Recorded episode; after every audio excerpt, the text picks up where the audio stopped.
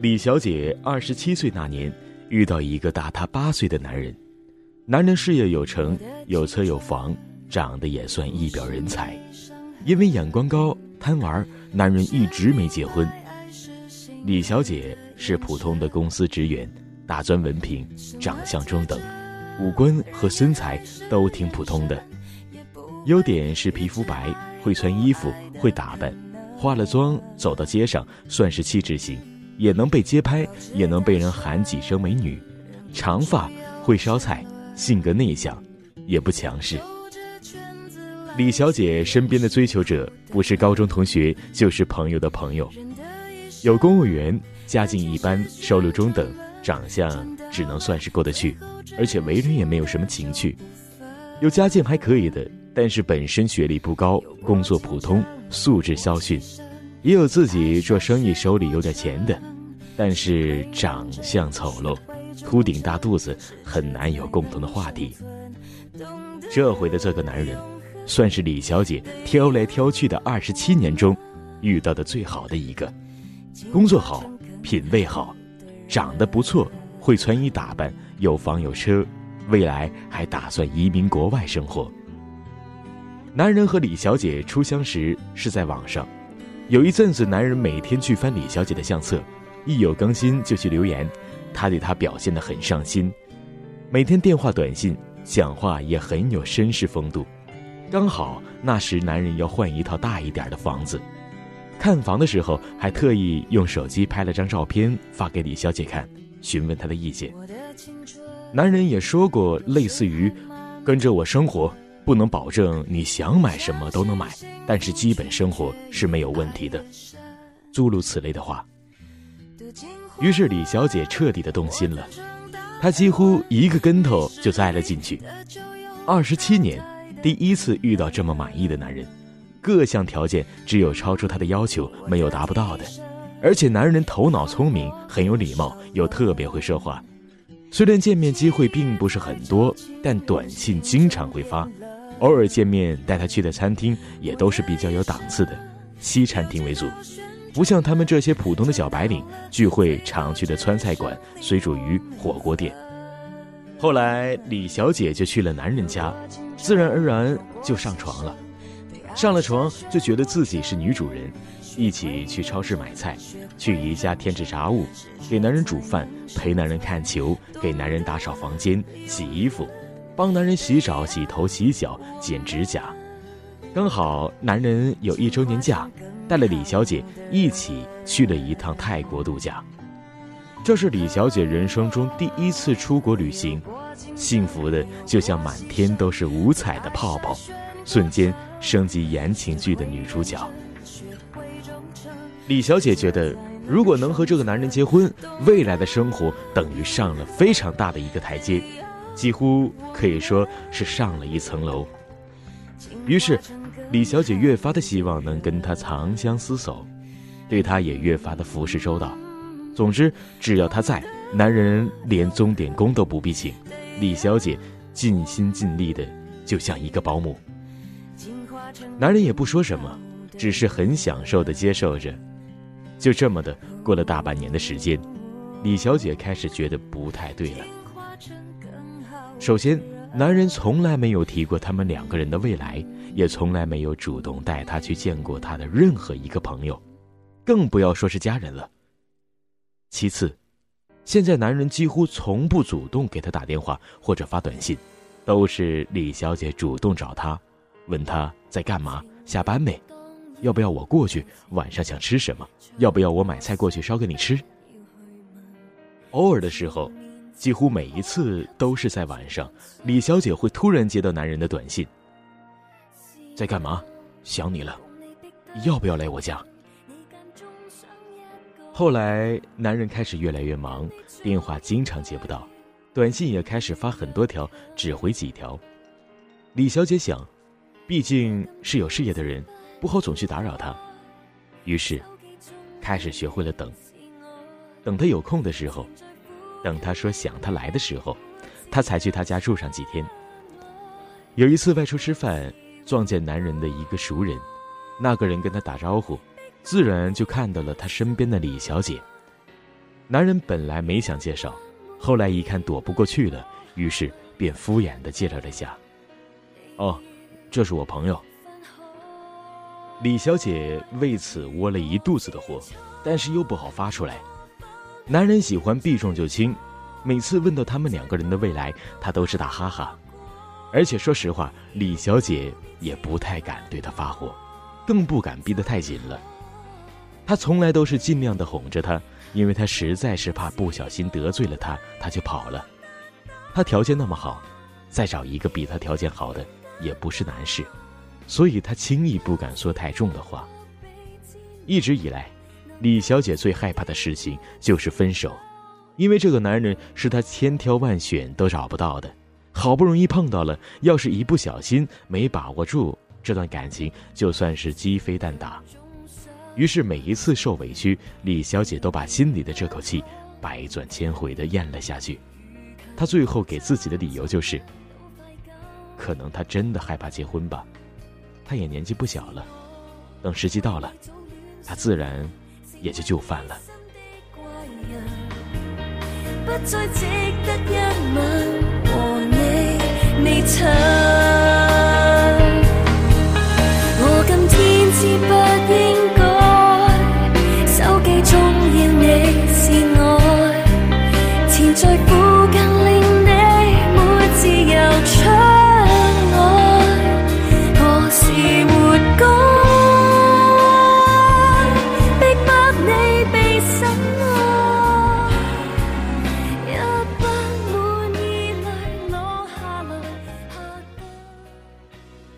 就这么过了又快一年，李小姐眼看二十九了，男人越来越忙，偶尔他去他家陪她一晚，他第二天一早就急匆匆的赶着走。有时他连半个月都找不到她，他实在忍无可忍，质问男人：“你到底把我当什么？你是不是有别的女人了？”他反驳说：“我是那样的人吗？你怎么把我想的那么坏？”男人刚一不满，他声音就软下来了。他说：“我知道，我不是那个意思，我是找不到你，太着急了。”沉默了一会儿，又哀怨的问：“我只是想知道，你会不会和我结婚？”男人说：“我单身这么久，就是因为怕麻烦。婚礼好麻烦的，你不要逼我。有感情，自然就会在一起的。”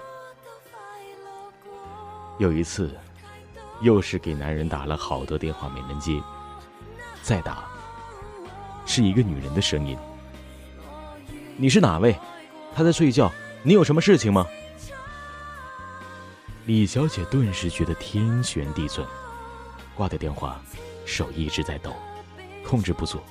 她想：“不可能，这不是真的，这不是真的。”后来男人解释说：“哦。”那个是我朋友，我加班太辛苦，睡得天昏地暗。我朋友见我电话响，就帮我听了。你别想多了，我可不是那种人。于是，就这样不了了之。就这样，两个人见面的次数越来越少，李小姐越来越心慌。她其实心里也开始没底，觉得这件事情十有八九是不靠谱。可是，一来是不甘心，二来是生活中实在再也出现不了像他条件这样好的。于是，李小姐就告诉自己，再坚持一下，再坚持一下，也许就能成了。她开始时不时的闹情绪，可是一点效果都没有。她也试过逼婚。我快三十岁了，该结婚了，再不结婚，孩子都生不出来了。你不要再跟我耗了。你要是不想娶我，或者根本没想跟我结婚，你早点讲。男人说：“我也想结啊，不过要时机成熟啊。再说，必须得我爸妈见过同意才行。”李小姐立刻问：“我可以见啊？你什么时候可以带我见你的爸妈？”男人说：“我哪有空啊？你都看到了，我很忙，以后有机会的时候再说吧。乖，每天都工作的好累啊，你不要再给我说这些了，头好痛。”李小姐慢慢的心也冷了。她本来书就读的不多，对爱情的想法也很简单，就是觉得遇到一个条件这么好的男人，怎么也要抓住了。可是慢慢的，她也明白了，这个男人是她抓不住的。虽然她拼尽了浑身的力气，把能对她好的事情都做了，把能给她的也都给她了，她仍是觉得抓不住他。至于为什么，她也说不出来。她觉得总好像是哪里不对。可能就是人家说的天时地利人和，大家的 timing 不对，自己总是没有那个运气。他二十九岁了，耗不下去了，渐渐的，他不再找那个男人，男人竟然也就从来也不找他。这时他才明白，如果不是他一直坚持联系他，他可能早就不会跟他有任何的交集了。想到这里，越发心里不是滋味。怎么就沦落到今天这样的下场？开始不是好好的，不是还追求我吗？虽然不再时常联系，李小姐其实还是一直抱着希望。这希望虽然十分渺茫，但是她总是还会关注着他的一举一动。QQ 签名上写了不舒服，李小姐就会很紧张的跑去问候他，嘱咐他照顾好自己。就这样。过了一年，一年中，他除了天天窥探着他的新动态，没注意到过别的异性。在他三十岁生日的时候，男人突然结婚了。这个消息像一道闪电，瞬间把李小姐的心劈了个外焦里嫩。男人找的女生年轻漂亮，比李小姐优秀很多，而且看样子并不是刚刚认识的。在这之前一年多的时间里，男人说忙，不停的找借口冷落她的那段日子，他应该已经就开始追求她，并且已经计划好了要跟那个女孩结婚。三十岁的李小姐，不知道自己做错了什么。李小姐落寞的过完了三十岁的生日，她觉得她这辈子的爱情都在他的身上用完了。他觉得自己再也不可能那样的去爱一个人，他觉得本来美好的生活触手可及，不知道为什么就这样失之交臂。他叹，他怨，他恨，他狠狠的哭，他夜夜买醉。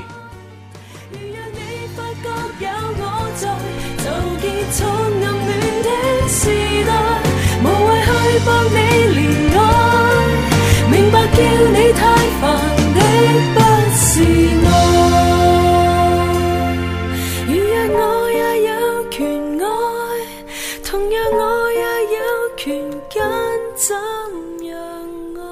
아!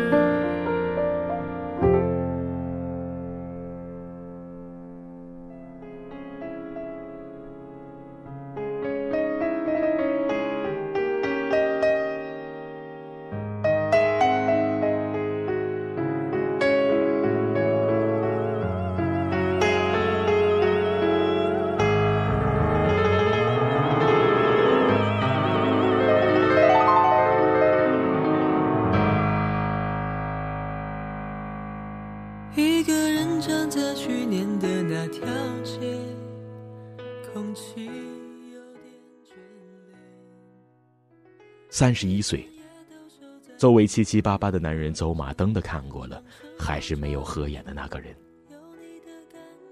李小姐跳槽去了一家廉价的商务酒店当大堂经理，收入普通略好，样貌普通略好，除了成熟了一点儿，样样都不如二十七岁，眼袋越来越重。